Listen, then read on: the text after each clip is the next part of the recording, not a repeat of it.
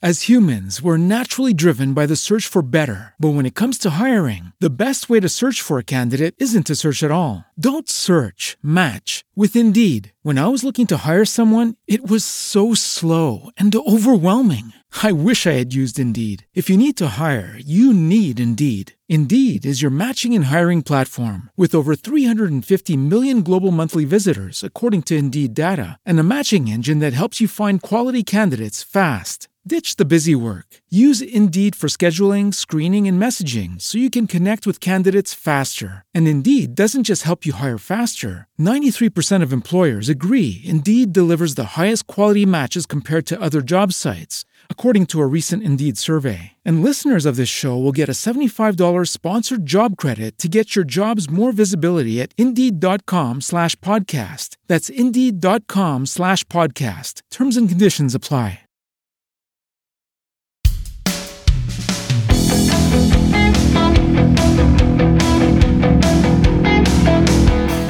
All right, welcome back.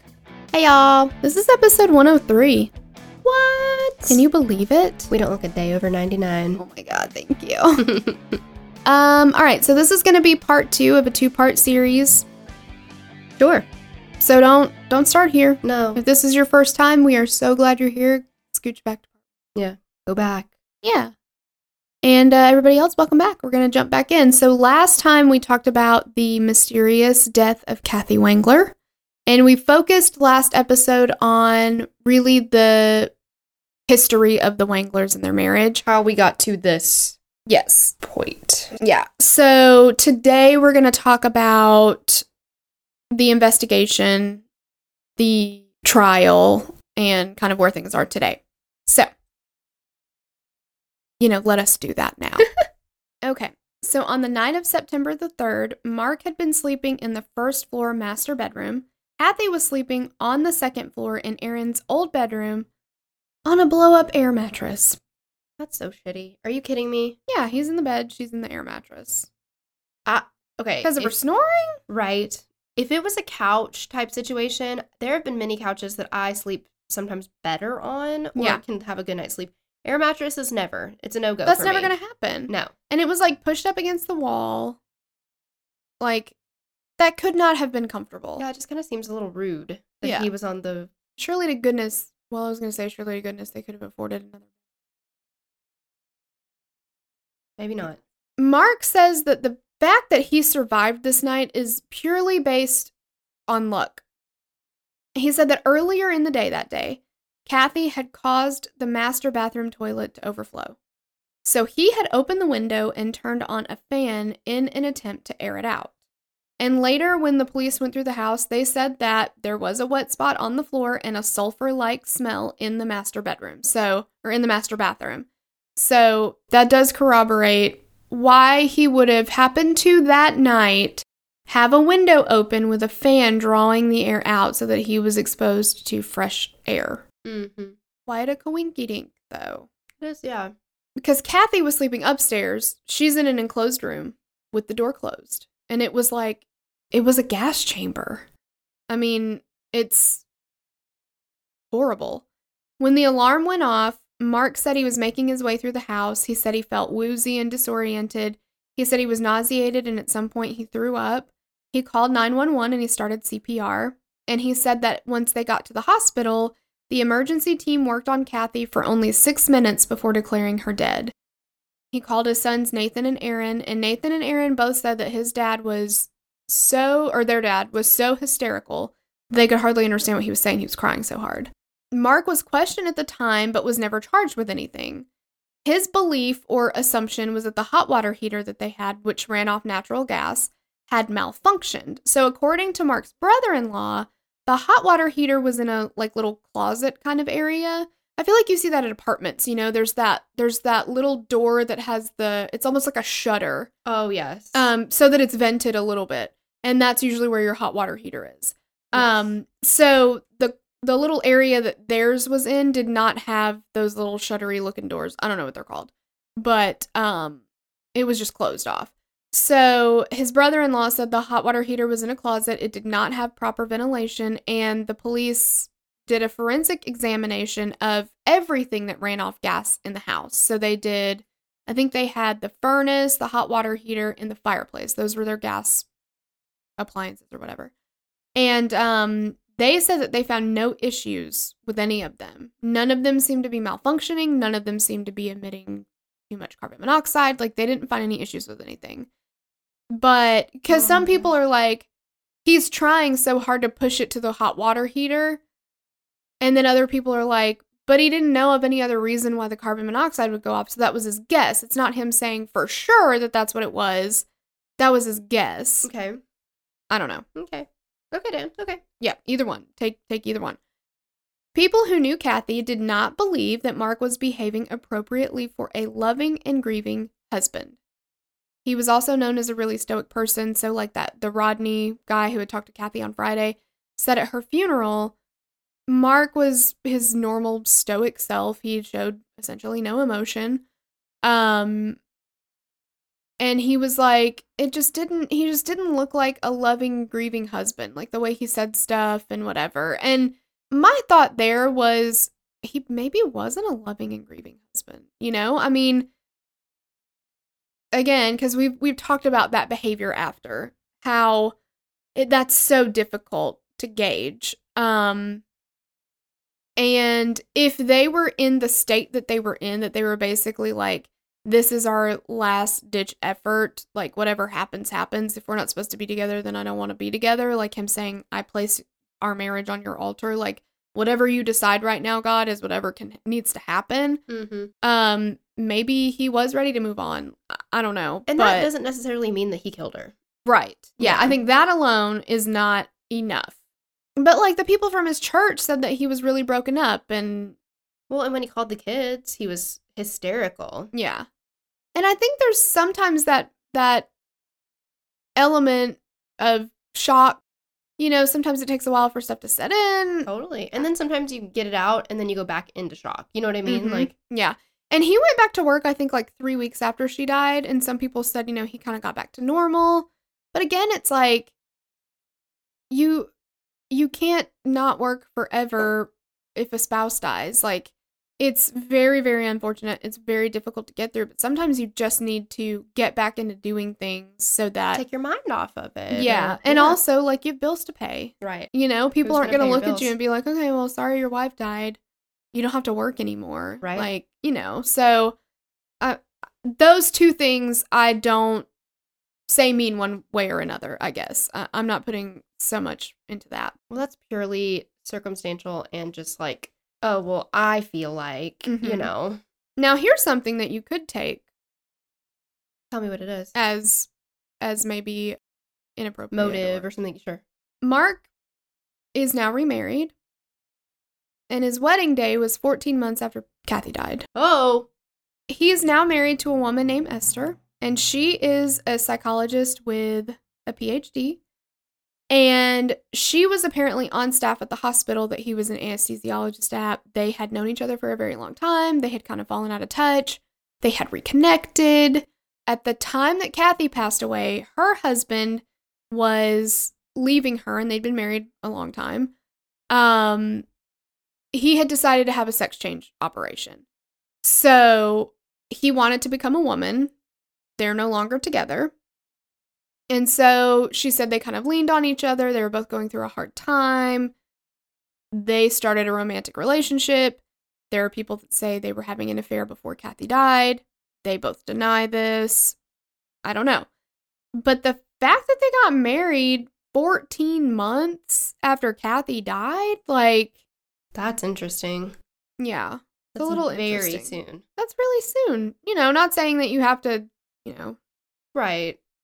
you can never move on, but Right. it does seem soon for a marriage to happen, especially when they were both going through such big things as divorce and a spouse passing or away. passing away. Yeah. Yeah, and it's like do you want some time to recover from that at all? I don't know. It just it seemed a little soon. Yeah. Mark, maybe Mark is just somebody that keeps it moving. I don't know. Yeah, maybe. I don't know. And I guess you could flip the coin and say if they were that unhappy in their marriage, then emotionally, maybe he had already Moved on. let go. Yeah. And so by the time he came back across Esther, it was like, I'm ready to date again. I don't know. Um, but in the 48 hours thing, Esther was like, he is my anchor and I'm the wind in his sails. I don't. I don't know how to feel about that. Yeah, Sloan wrote and then You Sloan the threw up. wind beneath my wings. Yeah, it's like, okay, we get it. You're in love. Like, Yeah. whatever. Okay. I don't know that stuff like that. I'm like, who are you trying to convince here? Yeah, exactly. Like, could you imagine if I like met somebody at a party? I'm like, this is Andrew. He is my anchor, and I am the wind in his sails. And they'd be like, okay. they would be like, hey, don't talk to her. Anymore. Yeah. you don't want to meet her, move on. like, whatever. So, I don't know. Um, at this time, Mark thought the case of Kathy's death was closed, but it wasn't closed. Wishful thinking there, Mark. a little bit. So Esther and Mark started traveling around um and doing mission work. They went to Zambia, I think she said, Okay. And they did a lot of mission work there. They thought everything was great. And then they come back home and they find out that like one of her sons said that detectives had been calling and all this stuff. So they get back and Mark ended up being indicted on Kathy's murder. So this is three years after And he probably thought he was like, home free. oh yeah. Yeah, three years goes by. As humans, we're naturally driven by the search for better. But when it comes to hiring, the best way to search for a candidate isn't to search at all. Don't search, match with Indeed. When I was looking to hire someone, it was so slow and overwhelming. I wish I had used Indeed. If you need to hire, you need Indeed. Indeed is your matching and hiring platform with over 350 million global monthly visitors, according to Indeed data, and a matching engine that helps you find quality candidates fast. Ditch the busy work. Use Indeed for scheduling, screening, and messaging so you can connect with candidates faster. And Indeed doesn't just help you hire faster. 93% of employers agree Indeed delivers the highest quality matches compared to other job sites, according to a recent Indeed survey. And listeners of this show will get a $75 sponsored job credit to get your jobs more visibility at Indeed.com slash podcast. That's Indeed.com slash podcast. Terms and conditions apply. With LinkedIn Jobs, we tap into a network of more than a billion professionals to help you find quality professionals quickly and easily for any role you need. Marketing wizards? Found them. Software engineers? Found. That project manager I could never seem to hire? And found. LinkedIn Jobs quickly matches your roles with candidates with the right skills and experience. In fact, 86% of small businesses get a qualified candidate within 24 hours. Post your first job for free and get started at linkedin.com slash spoken. That's linkedin.com slash spoken. Terms and conditions apply. The case had never been closed. It had never been officially ruled, I guess, as like an accidental death. Um the detectives were really suspicious about the coincidence of the fan and the window open in Mark's room. Like what are the odds That the same night. the same night that carbon monoxide fills your house with seemingly no cause. They can't find, they can't go back to a, a cause. Faulty. Yeah. Yeah. And he continued to live in the house after that. So if the fire department, the police, everybody goes in and they're checking everything and they're like, man, I can't find a reason that this happened. You're like, well, probably won't happen again Yeah. Let's give it a shot. let's give it a shot. Yeah, Yep. I'll go back in and I'll trust this home while I'm sleeping. And I have, and carbon monoxide is odorless. I have no way of knowing. I'm just gonna say it's fine. Like whatever. Exactly. It seems very weird. Um, they were also concerned about the 911 call and Mark's behavior and tone. They said that Mark had to be told by the operator to check that she was breathing, to check her pulse. Um, but then at trial, you know, Mark did have carbon monoxide poisoning somewhat ingested or as well. Yeah. so you that would make you disoriented and stuff like that. So, you know, but nevertheless, they're suspicious of this. While Mark and Kathy's sons never doubted their father's innocence, Kathy's mom and siblings knew Mark was responsible. And her friend Sherry, too. And I think Rodney. They all pretty immediately were like, he fucking killed her. Yeah. And Sherry actually ended up calling the police department and was like, I really think you need to look into this because I really think he had something to do with it. I don't think it was an accident. The general consensus was that he was a man trained in putting people to sleep. So, of course, he could set it up and make it look like it was an accident. Mhm. Kathy's mom said that Kathy is dead because of money. In 2007, four months after Kathy died, her family got so frustrated with the police that they started to take things into their own hands. So they said that they pretended to believe Mark and to like get really close to him and be like, you know, we support you. We're so sorry that this happened. And like, you know, you poor We thing. get it. Yeah. Yeah. But they started keeping notes of everything that he did. They would write down everything he said, everything he did. Um, one of it, one of Kathy's sisters said that he was fake crying at the uh, funeral. Um, Kathy's mom said that they were driving into the cemetery for Kathy's funeral, and Mark made a joke that was like, "Oh, people are just dying to get in here, ha ha ha." And she's like, Inappropriate. Oh Yeah, my gosh. like, we are here to bury your wife, my daughter, and you're making jokes. Like, they said that he got rid of all of her stuff. He changed his story about her death, um, about what happened. They didn't give specifics about that though. So I don't know what they what they're saying he changed it to, like what the inconsistencies are, but they said he changed the story. And then he said he didn't want to be buried next to Kathy, and then he didn't care where they buried her. Don't know. Old. The sheriff's office assigned a detective to investigate the case. His name is Clyde Brightigan. He went out and interviewed a bunch of people. He said like 80 to 85 interviews and learned about the train wreck that was the Wangler's marriage. Brightigan said Kathy, Kathy and Mark were equally evil to each other and would do things just to piss the other one off. So they were definitely in a state of, I'm going to hurt you, you hurt me, I'm going to hurt you back. Like it was a cycle. In the renewed investigation, they determined that the faulty hot water heater theory did not hold up. Uh, Sloan said it didn't hold water. See what I did there? Mhm. Good one, girl. The house had been examined and tested after the incident, and they didn't find anything to be malfunctioning. But Brightigan was also puzzled by Mark's lack of anger after his wife died. They said that, or he said that if it had been him and his wife had just died because there was an appliance that malfunctioned, he would be furious with somebody, like calling the company, being like, "Well, who installed this? Um, how did you install it? What are the records? You know, did you do something wrong? Was there a recall we didn't know about? Like, why why did this happen? And we can't find a reason, but something happened. Like, Mhm. you know, wanting to know what it was. And again, like it's a colorless, odorless gas that can be emitted, and you're just like, I'm just gonna trust it's not gonna happen again. It's Right. Very strange. And of course, a lot of people thought he would know how to do it because of the anesthesiology. So they asked him if he knew about carbon monoxide. And Mark said in the interview, he's like, no, that, that doesn't come up in anesthesiology. Like, we don't use that in any way. Um, but they talked to Mark's medical partner and they said, he said that's a lie. He said that actually Mark Wangler is a master with gases and was trained in the old school techniques of anesthesia, where they use gases and carbon monoxide was definitely something he knew a lot about. Uh-oh.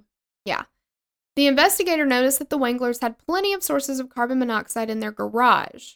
So while the house didn't have that many sources of it, and all of those were checked and vetted, the garage had two cars, a generator, a snowblower, and a lawnmower, as well as a large camper and another car parked in the driveway. A lot of stuff. A lot of stuff. It was thought that the gas traveled through the house in their ductwork, but Mark's defense attorney, Chris McDowell, said this is baloney. And I mean, he is Judge Judy pissed about it with Baloney! Yeah, with the baloney. Like, he's like, okay, the hoses in the Wangler house were the typical hoses found around any house. There was a garden hose, it was tested, it was clear. There was no carbon monoxide found in it. He was also adamant in Mark's innocence because he believed it would be impossible for the gas to travel from the first floor garage downstairs to the furnace in the basement because gravity. So I did talk to our friend who is a firefighter And he said that carbon monoxide doesn't it doesn't settle high or low. Like it's not one of those things that it always settles high or always settles low kind of thing, you know? Yeah, it says it doesn't sink or rise. It mixes with the air inside the home. Yeah. He said CO will displace oxygen and kill by asphyxiation. It attaches more readily to hemoglobin than it does to oxygen. And he said the specific gravity of CO compared to oxygen is not much different, so it will mix and not settle high or low. And the scary thing about it is the molecules of carbon monoxide are so small that they can easily travel through drywall.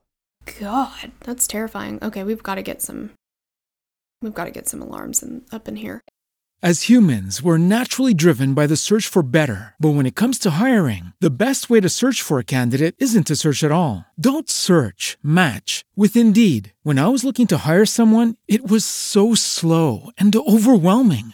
I wish I had used Indeed. If you need to hire, you need Indeed. Indeed is your matching and hiring platform with over 350 million global monthly visitors, according to Indeed data, and a matching engine that helps you find quality candidates fast. Ditch the busy work. Use Indeed for scheduling, screening, and messaging so you can connect with candidates faster. And Indeed doesn't just help you hire faster. 93% of employers agree Indeed delivers the highest quality matches compared to other job sites, according to a recent Indeed survey. And listeners of this show will get a $75 sponsored job credit to get your jobs more visibility at Indeed.com slash podcast. That's Indeed.com slash podcast. Terms and conditions apply. They also said that because I guess the state's theory involved the furnace, and so if you if you watch either of these, well, I think it's actually only 48 hours. Anyway, if you watch that, you'll see there's like this metal piece on the furnace and there's a bunch of screws around it. So you'd have to unscrew all of these things and attach the hose. And then before the cops get there, screw all these things back on. So he's like, how would he have had time to do that? Um, Bridegan got a search warrant that allowed him to get sections of the ductwork removed from the home and test it for microscopic exhaust residue. The lab determined that something had been introduced at a high rate of speed over a short duration of time. Lab testing later determined that the soot in the ductwork was consistent with soot in engine exhaust. Mark's defense attorney, Chris McDowell, thinks this is also baloney because he believes that if this had been the case, Mark would have been found dead inside the furnace. Because he's like, if he's standing there and opening this and attaching all these things and having to breathe all this shit in at the source, would he not just fucking die? Is there a gas mask present? I mean, nobody mentions one in the case, so I'm assuming not. Because if there had been a gas mask, then I feel like that would have been Busted a smoking gun. open, yeah. yeah. Um, other professionals tested the house for carbon monoxide directly after the incident, and a local firefighter entered the house after Kathy was taken to the hospital. He went to the basement to measure the CO levels. His first reading in the basement was 50 parts per million, which is considered low. Mid is 51 parts per million to 100, and high is greater than 101. After this reading, he left the house to get protective gear on. When he returned, the level was 35 to 30. At approximately 6 a.m., he closed all the windows in the house and waited till about 7:10 a.m. to measure again. At this time, the levels were 15 to 20 in the basement and 20 to 25 in Kathy's room. Then he went back to the basement and tested near the appliances. All the appliances were giving readings of about the same levels throughout the basement. Also, on the morning of Kathy's death, Jan Zuber, a customer service representative from Old Dominion Gas Company, came out to test the house and attempted to locate a source. She closed all the windows and doors and ran the furnace and water heater simultaneously and then measured the CO levels throughout the house while they were running. Her highest reading was around 3 parts per million, which is normal. You know, right around the, hovering around the zero is where you want to be. She also checked the furnace and water heater for malfunctions and found nothing. She did note a code violation on the water heater for height for the flue outside the residence, but they didn't think that that would have anything to do with the carbon monoxide levels.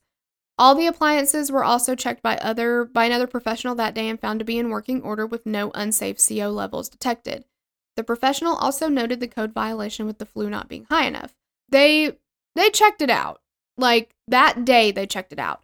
The thing that makes the rest of it difficult is nothing else gets investigated until 3 years later.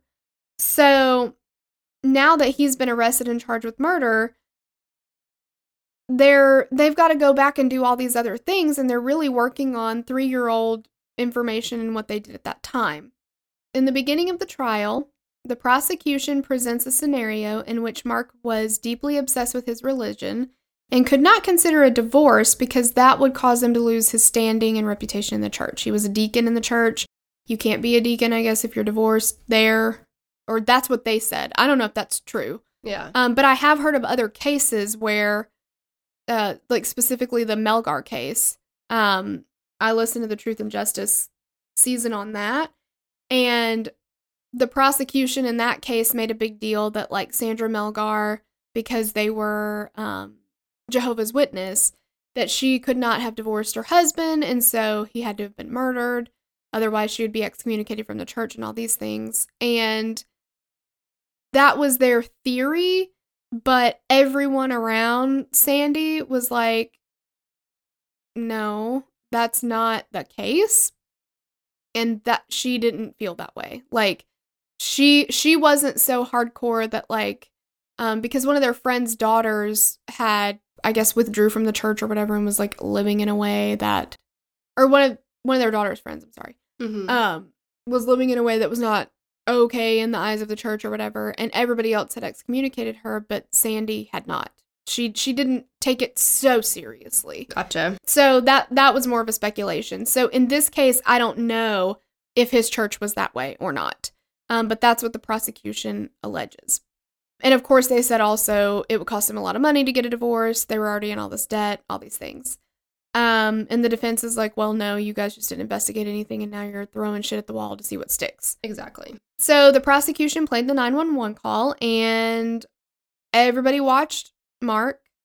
He was obviously upset with his fist to his mouth, his head down, and his eyes tight. And that's when I watched him in the trial, that's I kind of felt like that's how he shows emotion is either like closing his eyes really tight or you could see him he's sitting there and he's watching whatever is happening but his jaw is clenching. He's almost like biting down with his mouth closed. So you can see that he's doing something. The lead prosecutor, David Walden, claimed that Mark Wengler shouldn't have needed the 911 operator to insist that he check Kathy's breathing and heartbeat.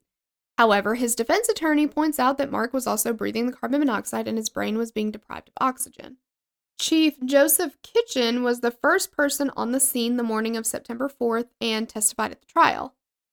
After being escorted to the room where Kathy was, Kitchen said he found Kathy laying with her top half on the air mattress and her legs on the floor. He moved her off the mattress to start CPR. So they were saying Mark should have known that you have to be on a flat surface to perform CPR. And if he knew that, then why would he not have pulled her off of it um,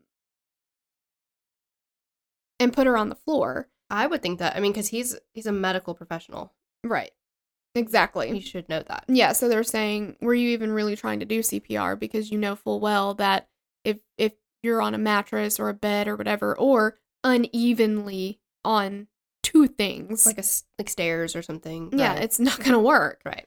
So Walden points out that Mark was not having difficulty walking or talking and was able to relay information to the police after they arrived. Because the defense attorney is like, well, he was breathing in carbon monoxide too. He was he would have been like disoriented and that could explain why he didn't maybe do all of the steps of CPR properly. And Walden was like, well, he didn't have any trouble when we were talking to him. Like he seemed fine. He didn't seem disoriented. He seemed to be walking okay. Um, he said that he thought the CPR attempt was all an act because Kathy was most likely dead before he even called 911.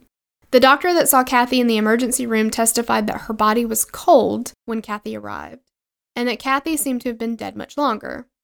The forensic pathologist, Dr. Diane Scala Barnett, who has performed over 8,000 autopsies at that time, testified that Kathy died one to two hours before Mark called 911 based Whoa. yeah, based on Kathy's body temperature, lividity, rigor mortis, and evaluating her stomach contents. Mark and Kathy also both had their carbon monoxide levels checked. Mark's level was 17% at the hospital, and Kathy's was 70% at the time of her autopsy. According to carboxyhemoglobin charts online, At 17%, Mark would have been experiencing headache, nausea, vomiting, dizziness, fatigue, and blurred vision. At Kathy's level, seizures, cardiac arrest, and ultimately death are triggered. So that matches up. He said he thought she was having a seizure and stuff like that. But um his defense attorney addressed the medical records in court. He pointed out that there were discrepancies such as Kathy's body temperature. In one place, it was documented as 40, or I'm sorry, as 94 degrees and 95.5 degrees in other places. In one report, Kathy had been intubated, and in another, she had not because of rigor. They said that um, in that report that her mouth and neck were so stiff that they could not have opened up her airway. Dr. Rena Stein testified to the fact that Kathy's neck was stiff and her mouth was difficult to open. She said Kathy's skin was pale and it was cool to the touch. Now, there's various articles about how long the body takes to cool down from its standard 98.6 degree temperature after death, assuming the beginning temperature is 98.6 degrees. If we use the standard 2 degrees in the first hour and then 1 degree each hour thereafter, and we assume Kathy's temperature was 98.6 to begin with, we're looking at Kathy having been dead three to four hours by the time she arrived at the hospital and was pronounced dead. And the time from the 911 call to when she pronounced was pronounced dead was like- 40 minutes. Yeah, I was gonna say 40 minutes or so. Yeah, less than 40 minutes. So that's a big deal. Yeah. That's a big deal because you know, he he did say she wasn't breathing, but he did check for a pulse. They told him to. So was he just so disoriented that he was giving CPR to a dead person? I mean, the Mm, doctors tried to revive her and the paramedics did too, but can a paramedic pronounce somebody dead or does it have to be I would think it'd have to be a doctor, right? You should have asked your firefighter friend because he used to be a paramedic. He is a paramedic, yeah. That would have been a great question to ask him. So I don't know, but I mean that that's that's a big deal. That would make and and she said she cited other things like the rigor mortis and the lividity and all of those things that she really felt like she had been dead a lot longer than the 40 minutes. Now, how long does the carbon monoxide monitor take if it's all the way in the basement? And the only room that seems to have any high levels is Kathy's room. That's the only room. So the police and I guess the prosecution speculate that what Mark did is he closed off every other vent in the house. And then he took the hoses and put it into the ductwork.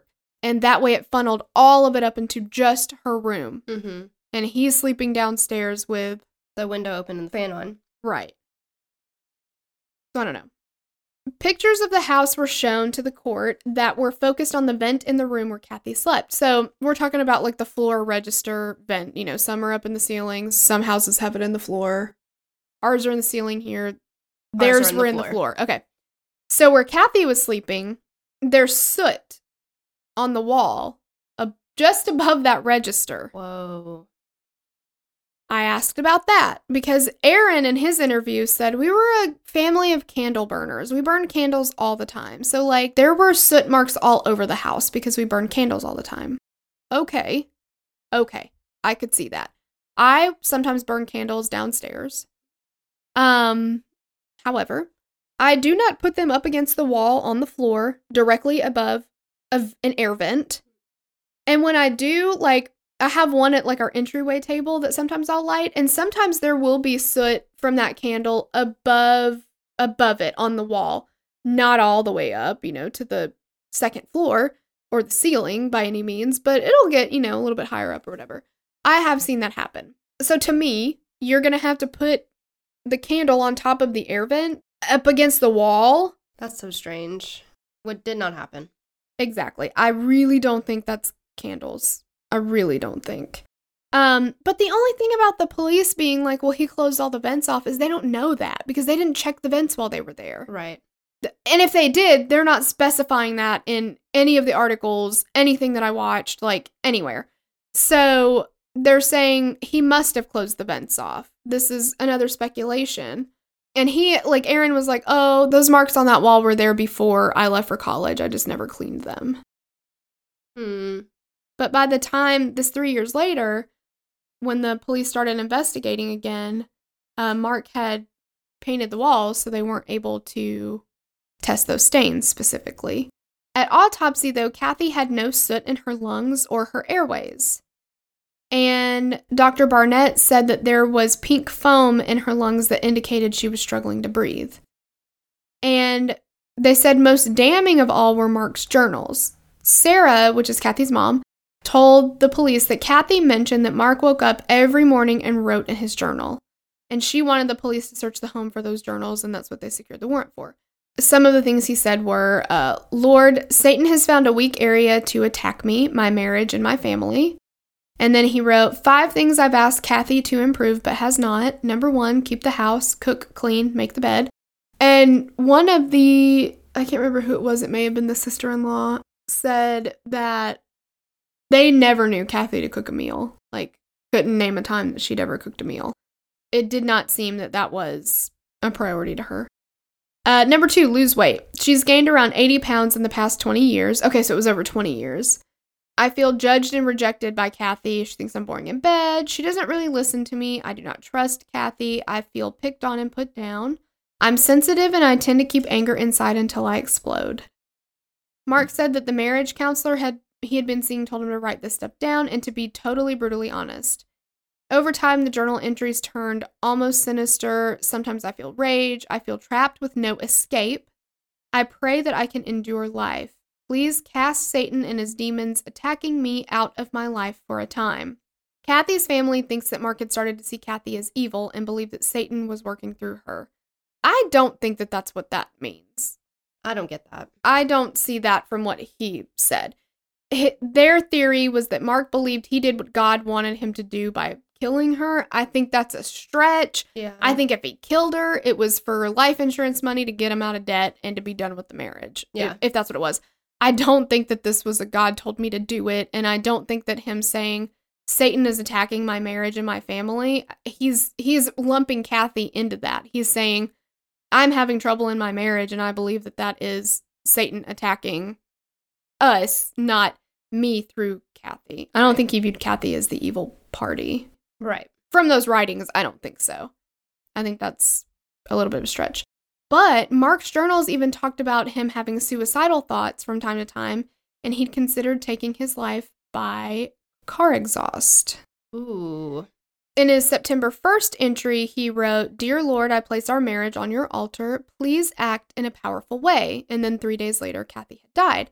In November's journal entries, Mark writes, so this is a couple months after she's passed away, and I prayed for God to act in a powerful way that night. Little did I know that three nights later, our marriage would be changed forever. And Kathy's mom is like, It sounds like he's thanking God that Kathy's dead. That does sound like that. It does not sound good. No. Because if you're going to say, like, I don't know, I just, I don't, I don't know. Be like praying for divine intervention and then being like, oh, you just took her out. Okay. Ooh. Well, that works Yeah, too. I wasn't, th- I didn't think about that, but that's great. Like, yeah. I'm not sure that that's how that works. While the prosecution had circumstantial evidence, they had not yet explained to the jury how the carbon monoxide got through the house or what was used. There were theories, but no one had proven how he'd been able to pull it off. So during final arguments, prosecutor Janet Emmerich talks about Mark's behavior the morning of Kathy's death. Specifically, she talks about how after everything, Mark goes into his house to take a shower. She postulates that if you had thought your wife had just been killed by a faulty hot water heater, as Mark had said, the last thing you want to do is go back in there and take a shower. Like that doesn't make any sense. Again, you're you're totally trusting this water heater that you're saying just killed your wife earlier. Yeah. And you are not going to know that it's affecting you until you're dead, basically. Exactly. Yeah. Like- And he's like, just taking a chance. Sure. Yeah, like you guys said everything looks okay, so I'm going to trust that. I don't know what happened last night. No big deal though. Doesn't add up. Yeah. You know, Judge Judy. Baloney. Baloney. She also dissected the 911 call. She called it staged and phony. Um, the defense addresses this as well, saying you can clearly hear the panic in Mark's voice. I would be a terrible 911 call analyst because I believe all of them kind of. I'm like, well, he really does sound upset. Like, Oh. I don't know. I would not do well with that because to me, Mark sounds pretty panicked. But I literally like, they all, I'm like, well, that sounds legit to me, pretty much. Like, there's a couple maybe that I've heard that I'm like, like if Chris Wa- if Chris Watts had made a 911 call, I would have been like baloney for sure Mhm. because he can't even try and care. But um, I don't know. I I thought Mark sounded panicked. And then it's also scary because it's like either this many people call 911 and they're faking the 911 call, which is terrifying, Mhm. you know, cuz how many people you don't want to think that that many people can murder somebody and then turn around and act distraught about it. So maybe I just don't want to believe that it could happen, but I don't know. I would be really bad at judging that. I I believe all of them pretty much. um I think that's also why you can't use that as your only thing. Like, right. you know, there's got to be other stuff. Once I hear all the evidence, then I'm like, okay, that makes sense. yeah, maybe I can see that. But until then, I'm like, I don't know. It sounds legit to me. I don't know. He points out the prosecution still has not explained how Mark supposedly introduced the carbon monoxide into the vents. He points out that even though carbon monoxide is odorless, car exhaust is not. So they he's saying that when everybody got there, you should have smelled the car exhaust fumes. If if you're using a generator, a lawnmower, um, the car itself, like you're gonna smell that exhaust, Right. and it should have been pervasive throughout the house, at least in that room, if the carbon monoxide levels were so high. He says that there were no fumes from exhaust found at that time. Kathy's mom and siblings believe that Mark thought he committed the perfect crime, and Aaron and Nathan are like, he didn't do it. I mean, Nathan says, I called my dad and I asked him after he got in- indicted, Did you murder my mother? And he said, No, son, I didn't. And he's like, I believe him. It took the jury two days of deliberation, and on March 28th, 2011, the jury returned a verdict of guilty of aggravated murder. Oh man. The judge said he was he was not happy with Mark. He said, "You violated the 10 commandments, thou shalt not kill. You also violated the Hippocratic oath, first do no harm," because he was a doctor. See, and he hit him hard where it really hurt him, probably twice. With the Ten Commandments, and yeah, Yeah. exactly. He was he ended up being sentenced to life in prison, but he is eligible for parole after 25 years. He'll be 80. Esther and his son Aaron are pretty much on a crusade to try to get this appealed. They say that there's some evidence that the prosecution did not turn over. They did not test Kathy's lung tissue. Esther thinks that the jury didn't understand their instructions correctly, or maybe they didn't understand the definition of beyond a reasonable doubt. Um, because she feels like there's enough reasonable doubt there. Um, in 2012, an appeal was filed that claimed the evidence found during searches of the Wangler home were obtained with unconstitutional search warrants. The court had allowed testimony from state's experts that they should not have, and did not allow testimony from the defense's experts. And another claim was that Dr. Wangler was denied a fair trial as a result of numerous discovery violations that denied him material evidence. At this point, he's exhausted his state appeals and has submitted an appeal to federal court. They claim that his journals should have never been submitted as evidence, and the appellate court actually agreed with that um, because they said they were illegally seized due to the search warrant being written for computer files, not journal entries specifically. Hmm. Um, but the court says that the journals were not damaging, so they didn't overturn the conviction. But the documentary or the the two shows kind of made it sound like the journals were the most damning evidence of all. So I don't know. It does kind of sound like it may have changed people's opinion, a jury's opinion. They also claim that the expert for the prosecution that testified about the ductwork should not have been allowed because they didn't test that ductwork until years after Kathy's death. And they tried to present evidence uh, or an expert that would testify that the material in the ductwork was actually from candles, um, but the judge limited that expert's testimony. Another claim was that witnesses who heard Wangler make certain comments should not have been allowed to testify. And of course, they're going to use ineffective assistance of counsel because that's what you're going to have to use every time. So they're going to go back and say, my defense, you know, didn't do this or do that or whatever. Right. So that appeal was rejected and the judgment was upheld. since that appeal, the sheriff of Allen County, Sam Crish, has been indicted for taking bribes. Ooh. There is a Facebook page, it's the Free Mark Wangler Facebook page, that claims that Crish had asked Mark Wangler for $50,000 during the investigation. I don't know. I mean, I don't know. I don't. It, it doesn't look good. There are reasons why he could or would have done it. I don't know if I know enough about it to be like, yeah, I would put him in jail for. Ex- that's that's exactly where I am with it. I don't know that it's proved beyond a reasonable doubt, and if we, I I feel like he kind of probably did it, but I don't know that they proved it, right. and that's why our system is set up the way that it is. Because if you cannot prove it, that's protecting innocent people. Yeah, I don't. I don't necessarily feel like justice has been served in this case. Yeah, because if he did do it, I want to know how. I want a gas mask. I want to see the hose that he attached. I want to know, like, because he stayed up in that room with her for a while, long enough to get still- 17%. yeah, right? it's still pouring in, right? Yeah. Yeah. So I don't know. I don't know. I don't know that they 100% proved it. And if if you don't 100% prove it, Doesn't work. yeah. Just just because of everybody else that I mean, we're doing the confession killer on the Patreon right now and how many murders did Henry Lee Lucas get convicted of that we know full well he could not have even been in the area. You should never be able to talk yourself into a murder conviction. Right. There should be evidence. Mm-hmm. And beyond a reasonable doubt. Yeah. And so the fact that that can happen is terrifying. And that's why, in cases like this, where you're not 100% sure, You can't. Yeah. Well, hang him. fine, hang him. Yeah. Yeah. exactly. It's, yeah, I don't know. I, I personally am not sure that they proved murder, Mm-mm. unfortunately. I don't either. I, my, my gut Says he did it. says maybe he did it. Yeah. Um, but I, I don't, I don't have enough evidence, I don't think. Mm-mm. That's that's the case. Let us know what you guys think.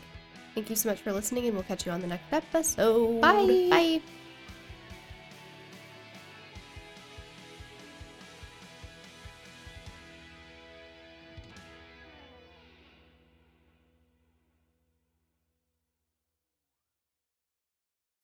As humans, we're naturally driven by the search for better. But when it comes to hiring, the best way to search for a candidate isn't to search at all. Don't search, match with Indeed. When I was looking to hire someone, it was so slow and overwhelming.